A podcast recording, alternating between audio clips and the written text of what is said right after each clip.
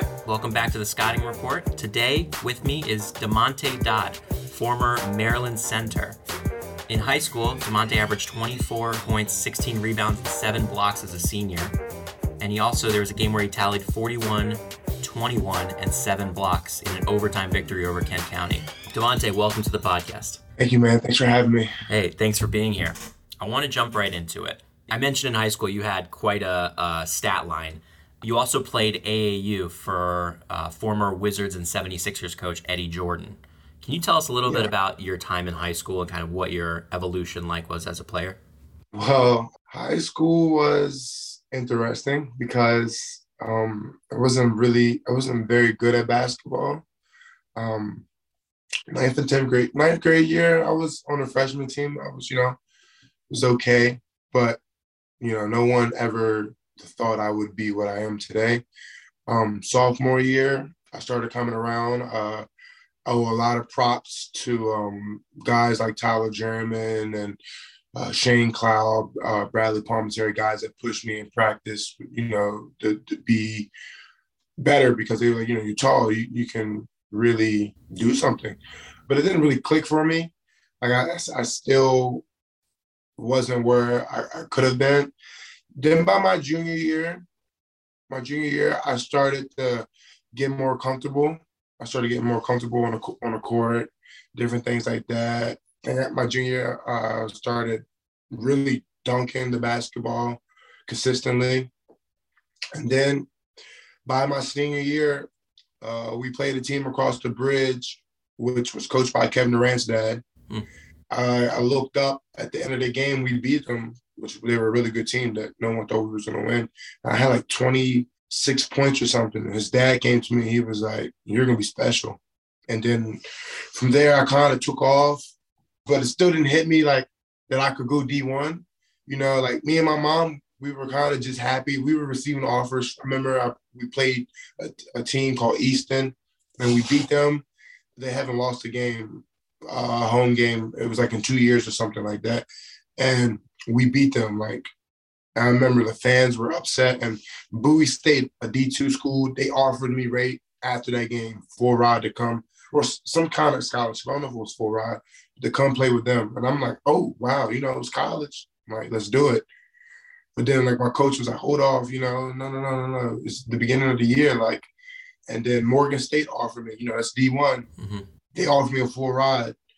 I'm looking at my mom. I'm like, let's do it. You know, I wanted to go to college, but we never thought that you know it would be a full ride.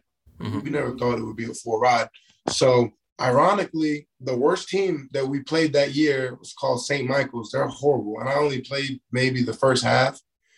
And Maryland comes to that game. Why I have no clue. At the time, it was Coach Spinelli that was recruiting me. He came to the game I remember I walked in the gym before we took off to go down to St. Michael's, and my coach was like in a, a panic, frantic. He was like, "This is the big one. Maryland is coming." I'm, I'm thinking, "Oh, Maryland Eastern Shore," because you know it's a UMES. Mm-hmm. He's like, "No, Maryland College Park."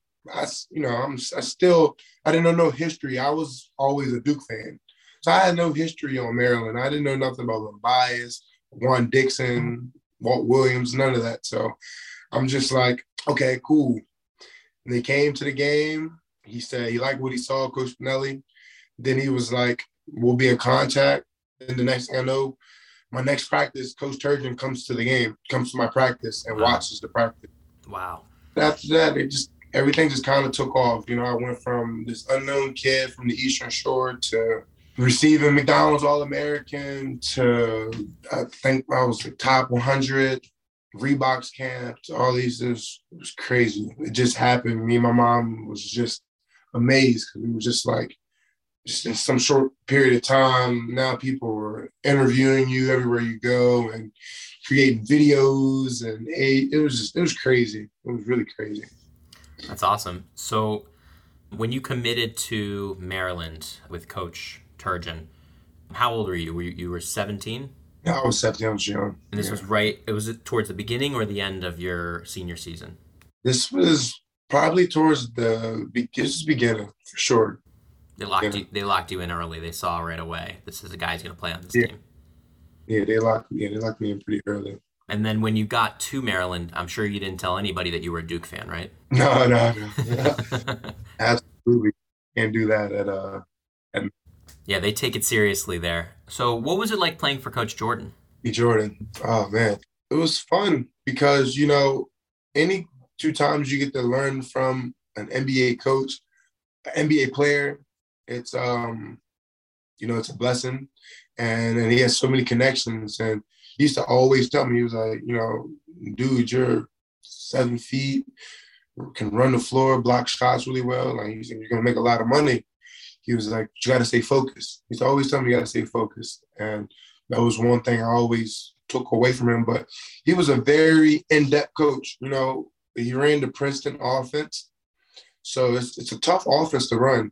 And you need great passers and great bigs as passers because a lot of it comes from catching the ball at the elbow, a lot of back cuts and different things like that. So luckily he molded me into a good passer, which kind of helped me when I got to Maryland because with Coach Turgeon's offense, we ran horns. So a lot of that was predicated of coming to the elbow, catching it. A lot of times I would catch it and we would set a down screen and Rashad Pack was one of my good guys. He cut back door a lot and I would hit him. Would get a layup. So, you know, playing with Coach Jordan helped me mentally uh, and physically. And like I said, it was just a blessing to learn from an NBA coach. Like, you know, that, that doesn't come very often. Absolutely. Yeah. And he was fresh out of the NBA too when you, when you got him. It's really great timing for everybody. All right. You're at Maryland now. You are surrounded by just talent. You, your whole team was really good. Uh, there's a couple years there where I'm just going to drop some names Melo Trimble, Rasheed Sulaimon, Jake Layman still in the NBA, Robert Carter, Diamond Stone, Des Wells. A lot of people don't remember him, but he he was the leader of that team for a long time. These names, I'm sure you have stories about all of them, but is there something that stands out uh, just for one of them or anyone in particular? Um, my sophomore year team, mm-hmm. like you said, Des was the leader, and you, you you take all the freshmen that came in, Melo, you know, Jared, Dion Wiley, Michael Oski, all those guys. Even we had Trayvon Reed, um, unfortunately, had a mishaps, but we had a lot of freshmen, and they had big shoes to fill because after my freshman year, a lot of about five, six guys transferred. So they had big shoes to fill. And, and Des really, really took I mean, he was already a leader, but that year he took it to another level. And, you know, we had other leaders, as you know, Jake Layman. Jake Layman was more of a quiet guy. Evan Smotrycz, he was the leader, but in different ways. But John Graham, vocal leader also.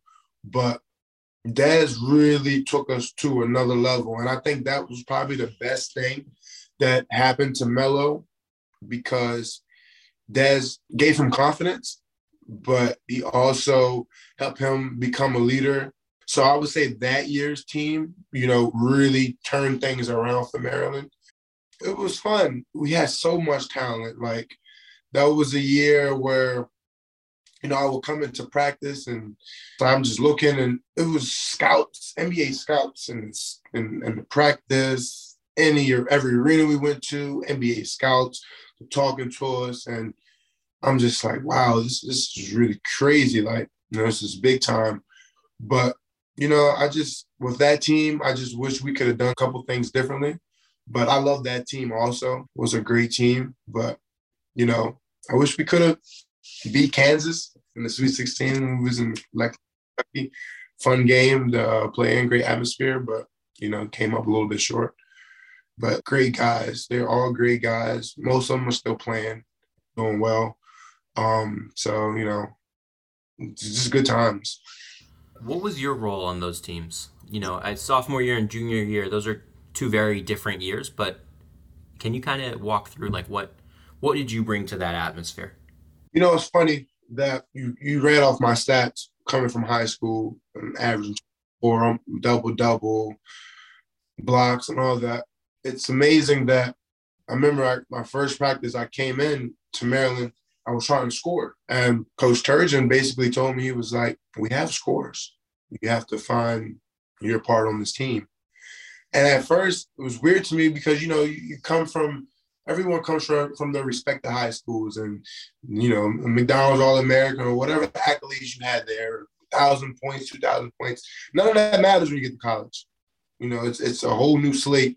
So I had to find my niche on the team, and basically I took on the role of rebounding and blocking shots. You know, I left Maryland number eight in all-time blocks. So not everyone always wanted to do the dirty work, and that's where I was like, you know what, I'll do that. And I and I didn't mind, I didn't mind it at all. So my role was to block shots, be that defensive anchor, and set good picks for Melo, roll hard, and, and that was pretty much my job. And what a lot of people don't understand is a lot of people get get paid a lot of money to do that, just to do those simple things. A lot of people don't understand that. A lot of people want to score the basketball, and I can get any advice to any younger kids that's coming up. You know, you you might not be a, a scorer like some of these other guys, like a, Kevin Durant or a Stephen Curry, but you could be a Draymond Green, you could be a Dennis Rodman. You know, those guys that did the little things and still make is made a bunch of money. So that was that was my role, and I, I you know I score now more overseas now because I mean, of course, coaches know that I can score the basketball, but I still do those things. I, I still rebound, I still block shots. I take great pride in doing that. I, I, I, love that. It's one of my favorite things to do. You know, recently um, PJ Tucker was talking about this. You know, if you look at his stat line, it doesn't really reflect what he does on the court and how he affects the game. But it is just that everyone needs a guy who will go in and get the little things done to make the team work. And obviously, what's glorified, you know, in, in today's day and age is can you shoot the three? Like, are you scoring? Are you dunking? Like, that's great. That's going to make um, Instagram reels and highlights, and that's fun. But that doesn't mean your team's going to win. And at the end of the day, everyone wants to win, so they need a guy exactly like you. You know, you bring up Coach Turgeon. He was actually just recently let go at Maryland. What was it like to play with him? Other than, you know, you mentioned he helped you define your role. What was he like? What was his what was his temper? What was his mannerisms? Did he did he surprise you in a lot of ways or in any ways? Always positive, always positive. Um, you know, one thing that I, I took away from Coach Turgeon was he really was big on student athlete and student came first, and he was really big on that. Uh, him and Coach Warren, he was there as when I was there. They really was big on that. And you know, a lot of athletes, you know, everyone wants to go to the NBA, everyone wants to play overseas, but in reality, everyone's not going to be able to do that. So you have to take your academics seriously. And you know, we would have weekly academic meetings with the coaches. And then Coach Turgeon, he would we would come in and he would even ask us, you know, school, but what's how's life? How's your family? So he was just a great guy. You know, all the stuff that you hear about him, fans say, "Oh, I'm glad," all that. You know, it, it hurts. It hurts to hear because, you know, maybe they. I, think he's overachieved for what he's done at Maryland. I mean, if you if you look at it, uh, especially at the the last team that he had with Ed Cowan. I mean, just imagine if that season wasn't cut short. It couldn't it could have easily been a Final Four team. And then what then what could you say? So all that that jazz they, they say about him, it's it's unfortunate, but I mean, I'm here to say he's a great guy, a great coach, great family. I mean, the amount of times that he invited us over to his house to eat crabs and play uh, cornhole and different things like that. I mean, God, God was great, and you know, I, I reached out to him after that, and you know, he's gonna have new beginnings somewhere else. But like I said, it was always great energy. You know, he he really took the time to teach us the basketball game the the, the right way, and you know, it was fun. It was it was good times playing under Coach Turgeon. I agree. Um, he was uh, a special coach and, and really brought a lot to the program and to the university. Um, as a fan, um, he was he was always bringing in great talent and just seemed like everything that he was doing, he was doing the right way in terms of just the way that he communicated with the fans, with the players, everything that was publicly seen. You you got all the behind the scenes, and I'm glad that it's kind of confirming what the fan believes. But yeah, he was just this great great leader and and uh, figure on our team. Um, so I'm sure that wherever he goes, he'll he'll do great things. And any two times you have people dressed up as the Turgeonites to be like you, you got to be a good guy, man. Oh man, those are the best. Those guys are the best. Um, Also, no one talks about the fact that uh, for the past what seven years he's been in the Big Ten, and it's been the best basketball conference in the country every year. And so he has to go up against Izzo every year and loaded Michigan teams and Ohio State teams, and every once in a while Iowa and Illinois they're going to be ranked top five all year. This is a very tough conference to succeed in, and to be consistently good the way he was. I was very surprised when they ended up making the move, but we'll see how it all plays out. So let's move on to motivation. All right. You know, in high school, you dominated, but you really weren't sure that you were going to be a D1 player until the offers started coming in. And you mentioned your mother. What really motivates you to continue to work so hard at this game? Uh, this in the future, I'm 27. So, um, some call it young, some call it old. Uh, I want to be able to just provide for my family. You know, I, one day I want a wife and kids. Most people do. Um, and just make sure my mom and sisters and everyone's comfortable. Everyone's just want everyone to be comfortable. And Coach Bino used to always say, used to tell us two things. He used to say, you want to be phenomenal or forgotten. And we used to always say phenomenal. He used to always tell us, me, Michael Cekovsky, Diamond Stone, all the, the centers that's about seven feet tall, he would say, they don't make desks for you guys. basically, said, you don't want to work a nine to five. He says, you, you know, you have the the God-given gift of being seven feet and good at basketball, use it. Because he said, your knees is going to hit the top of the desk and, and it's going to be uncomfortable setting from a nine to five. So those little things that's funny, but it's at the end of the day, it's true. Has some meaning, has some truth to it. So you take that with you. But like I said, I just want my family to be comfortable. You know, mom sacrificed a lot, dad, and you know, it's it's just it's cool to to pay some bills. It's cool to, you know, if my sister asks, hey, you have this for rent. Hey, yeah, I got you. Boom, whatever you need, you know. It's cool to, to just to be able to do that because at one point in time, I wasn't in the situation to be able to do that. But now, you know, I put myself in a situation where I, I can help out. And hopefully I'll keep getting better and maybe I'll find my way back in the NBA, you know? So that's that's kind of the motivation. That's the dream. That is the dream to be able to support the ones you love. And I think that's a beautiful thing to be motivated by. All right, I want to pivot to the aftershocks. There's a tournament for those of you who don't know called the basketball tournament. And this tournament mm-hmm. is special because it's got a million dollar first place prize. Can you kind of take us behind the scenes of that tournament? Not a lot of people get to experience what you did. Man, so it was very funny because so Rashard Kelly that played at Wichita, he's a good friend of mine. Was on AAU together, DC Assault. Then we actually ended up going to prep school together at Massanutten. So he reached out to me. He was like, "Dude, our center dropped out. What you doing? Can you play?" At first, I was very reluctant. I'm like, "Ah, dude, it's my summer. I'm chilling. I'm cooling. I've been chilling with my uncle every week. You know, we've been having a good time. Like, bro, I don't know. I don't know. Then, you know, I talked to my mom and she was just like, hey, why not? Give it a go. You're not doing anything else. so reached back to him. I was all right, give me a month to get in shape. I started hitting it hard, gym, getting back into it. I started feeling good because I had a little nagging injury. So that was kind of playing a, a, a part. Then I started feeling better, rehabbing. So I, I gave him, I hit Ron Baker. He was one of the main guys. I hit him, said, hey man, we need you. Can you play? I was, I'll be there. I did my little video, reached out to TBT. I got cleared. I got there. I did not expect it to be how it was going to be. And when I say that, I say shout out to the Shocker fans because they show. I mean, that was that was the closest thing that I felt to a college atmosphere since I've been in college. I mean, you know, the first game was uh, they were there, but by that second and third game, man, I mean, it was so loud in the arena. I don't know if you watched any of those games, but we had some close calls and some games that we shouldn't have won. But I mean, it was crazy. And you know, in Wichita, all they have is, the, is their shockers. All they have is basketball.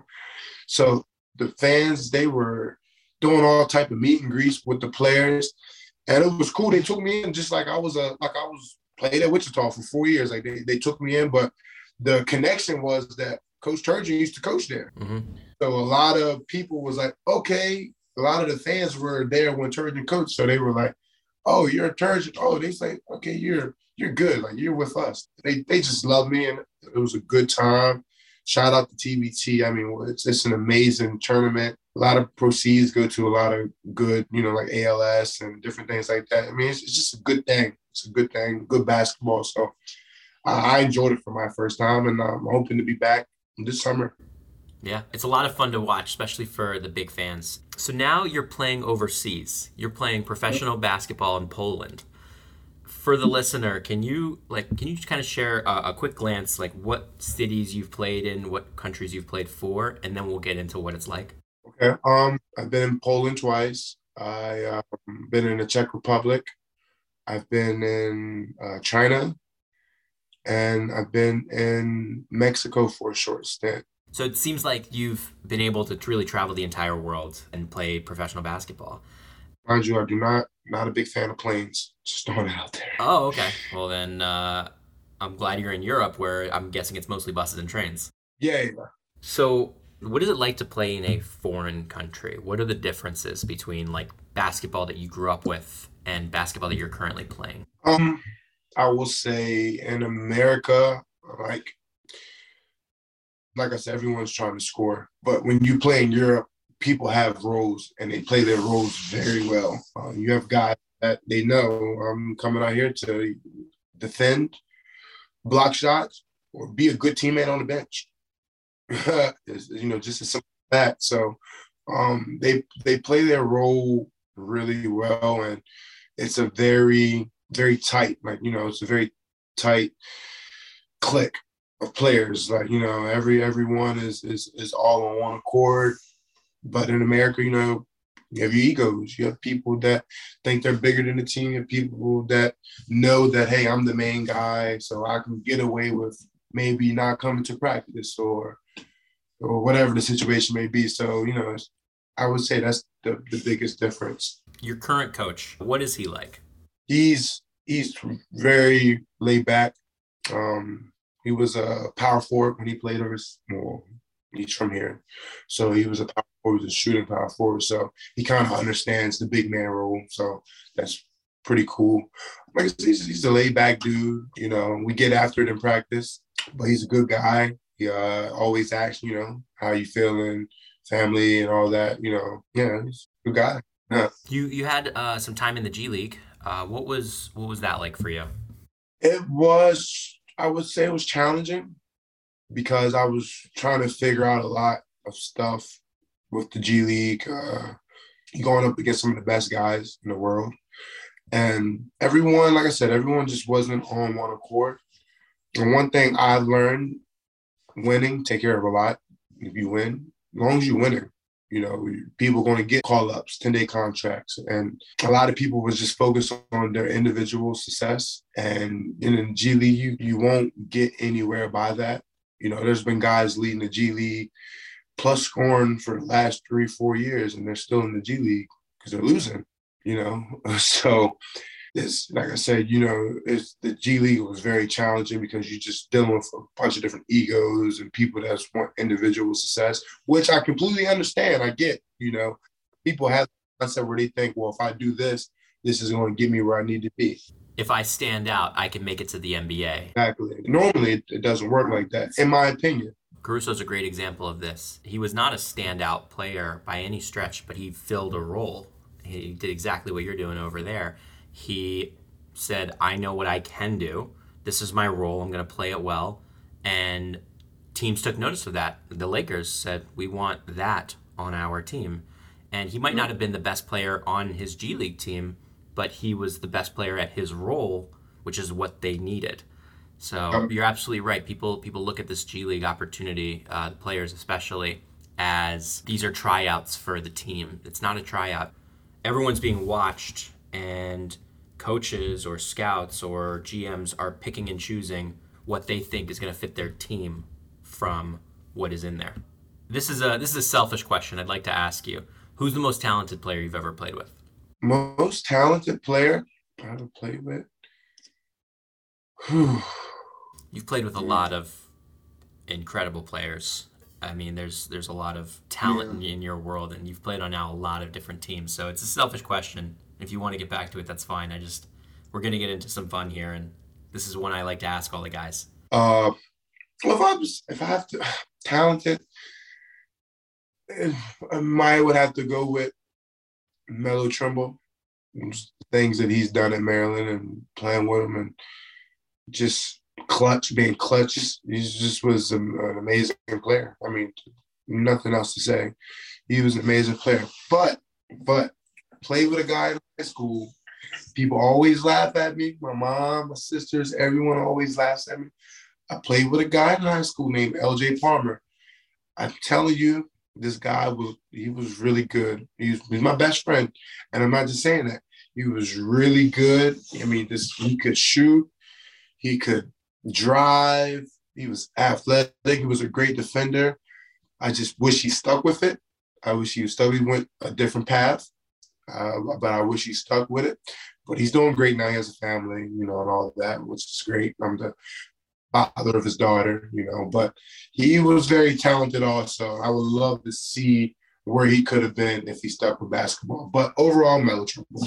Well, I'll have to check out some um, some Palmer highlights uh, when I when we get a chance. Yeah, yeah. I'd love to see it. Love to see it. I'm glad you did bring up Melo initially. What was the moment like for you? You said clutch. Um, there's one moment that stands out to me. I think it was Michigan State, where I don't remember the scenario exactly, but it was something like you were down six or five or, or seven with just a minute left, and Melo hits a couple big threes, and all of a sudden the game either goes to overtime or you win right away. It was like a very special moment, and Izzo had never, uh, quote unquote, like blown a lead in the last 90 seconds of that magnitude in his career. What was that moment like for you watching Melo just kind of say, "This is my game. I'm taking over"? Is, uh, are we talking about the, the Michigan State game at home? Yes. Okay, I know the game talk about. And this was actually my senior night. Yes, it was senior night. That's right. It was, you know, it was kind of like watching. You're just out there, you know. The play, you know, the play, the play is going to be for him in some sort of way. And uh, like I said, it, it got to the point where he was doing so well. I wasn't even going to rebound. I was just going back on defense. I mean, I'm just like, this kid's in the zone. And then he just came down and he pulled up in Tum Tum's face for game. I said, you know, poor Tum Tum because this this is not the first time that he's been on Melo Trimble's highlight. Uh, that was an amazing game. But the game that stood out for me for Melo when he was clutch was a game I had a great game and he completely overshadowed me because of that shot when we were at Wisconsin. And when he pulled up I remember Coach Turgeon doesn't really like the pull up three. He rather you go to the rim and try to get fouled. But uh, I don't know who was. I, I, think I think um I can't think of the kid's name, but he had a tough three on Jake Layman's step back. Uh, forget his name, and then Melo just comes down, and I was I was on the bench, and I just know like four seconds left. I'm just like, well, it's not no time to drive. So there's going to be some type of long three or something. And he just pulls up, and I just remember see Coach Turge, and he's just like, you can tell he's like, oh, I want him to go to the rim. And everyone just goes crazy. I'm just like, that's ballsy. You got to have some guts to do that. Man, I mean, I was I was I was a big time shot. That shot be maybe one of his one of his best moments at Maryland. But that Michigan, that Michigan shot was Michigan State shot was was a big time too. I, I appreciate you bringing that up. That's the stuff we want to hear about. So let's get into the weeds of Damonte Dodd. All right, you play the drums. Can you tell us a little bit about that? Ah, the drums. Uh, well, I grew up in a church, and I always tell the story. Aunt Alina, my Aunt Marty, they always would have me. Mind you, I've always been tall. So they would have me sing in a choir. And I can sing a little bit. I can hold a tune. I can blend in, but it's not really my thing, you know? I just felt very embarrassed being in that choir. I'm just like, I, I do not like this. I do not want to be up here, but I had no choice. My dad plays the drums. And so my family have a local gospel group where they would, my grandfather sang, God rest his soul, he died. And my uncle played the bass guitar, my dad played the drums. So I started learning from my dad the drums. I always was interested. He kept a drum set in our house when I was young. So he would teach me. So from then on, I started learning to play. And then one day I kind of was like, I'm not singing in this choir anymore. I, I, it's not for me. So I just went, I went, I got on the drums one day in church. And I remember my dad was telling me, I, I think he didn't think I was ready. He was like, get off, get off, get off. You know, I literally hopped on in the middle, get off, get off. And my aunt basically told him, she was like, let him try, let him try. And I did really good. And then since on, my dad let me play drums in the church until I turned 18. And that's kind of how, how I learned. And uh, ever since then, you know, I, like I said, I started off with gospel music and then I ventured off into worldly music. So I started playing like Metallica, Nirvana, you name it, um, Three Doors Down. You know, I started playing all types of rock and then, you know, Jimi Hendrix and different stuff. I just wanted to see it. So, you know, I, I, love it. One day I hope like once I'm retired, I can kind of get back to playing every day and just having fun because it also is like a, a, stress release. On social media, uh, you bring up Taylor Swift a, a bunch. I'm wondering, do you ever you ever drum out some Taylor Swift songs? No, she doesn't really. Her music's not really for drumming, I would say. I mean, you could kind of throw your own thing into it, I guess. I've tried. It sounds okay, but um, not really for drumming. I would say Taylor Swift. About about Taylor, what what draws you to her? Oh, what doesn't? Is the question. good good answer. I think we can leave it at that. Yeah. All right, let's have a little more fun. Who would you rather box out? All right, Giannis Antetokounmpo or Aaron Donald? I know Donald doesn't play basketball; he's a football player but he is a terrifying human as well. Very terrifying. So I'm about to go with Giannis. Yeah. I, think that's a smart answer. And Donald might could hurt me. yeah, uh, for safety alone, I feel like that's the correct answer. Do you think you would have a chance at actually blocking out Giannis? Like, I'm thinking we're we're uh, we're at a drill where you know you shoot the ball ten times and it's the two of you are going up for a rebound. How many of those are you grabbing? I mean, I think I have a good chance of maybe getting five, five or six. I mean, I'm pretty big. I'm like 255, so I'm, I'm not weak. I mean, I'm not Giannis. No, um, you guys, you guys are about the same size. That's why I have the comp there. I think I, I can, I can battle with him down there. Nice. Know, we were. You said Shaquille O'Neal. That might be a different story. yeah, I don't think anyone would confidently say five on uh, on Shaquille O'Neal. No. Even now, I feel like he'd still be throwing around centers if he wanted to play. All right, and then who is someone that you model your game after? Oh man, um, me, do I model my game after? I used to say I was going to be like Kevin Durant. That didn't turn out like that at all. Nowhere near. So uh, I was, I would say, I would say a mixture between Dennis Rodman. I watch a lot of Dennis Rodman highlights. I love, you know, just his effort, his his, his drive. Um, and then you know I do a little transition now, so I push the basketball, different things like that. So I would say kind of like Lamar Odom. I, I like to watch him in transition, 6'10", 6'11 guy, shifty, pushing the basketball. So I would say between those two, I try to model my game after. I like it. Well, uh, Damonte, this has been a lot of fun, and you know, thank you so much for joining us on the pod. You're really you're welcome back anytime. For those of you who want to follow along Damonte's journey, feel free to follow him on Instagram. He's at Damonte35 or on TikTok, Damonte Headliner D. Feel free to follow along to either of those. So go check him out. Damonte, again, thanks so much for being on the pod. Oh, man. Appreciate it. Thanks for having me. And go Terps. Always go Terps. This podcast is hosted and produced by Scott Eisenstadt and co produced by Central Park Sound audio production, editing, and theme song by Jordan Schiff. Make sure to rate and review this episode, and if you haven't already, please like, subscribe, and follow the Scouting Report wherever you listen to podcasts.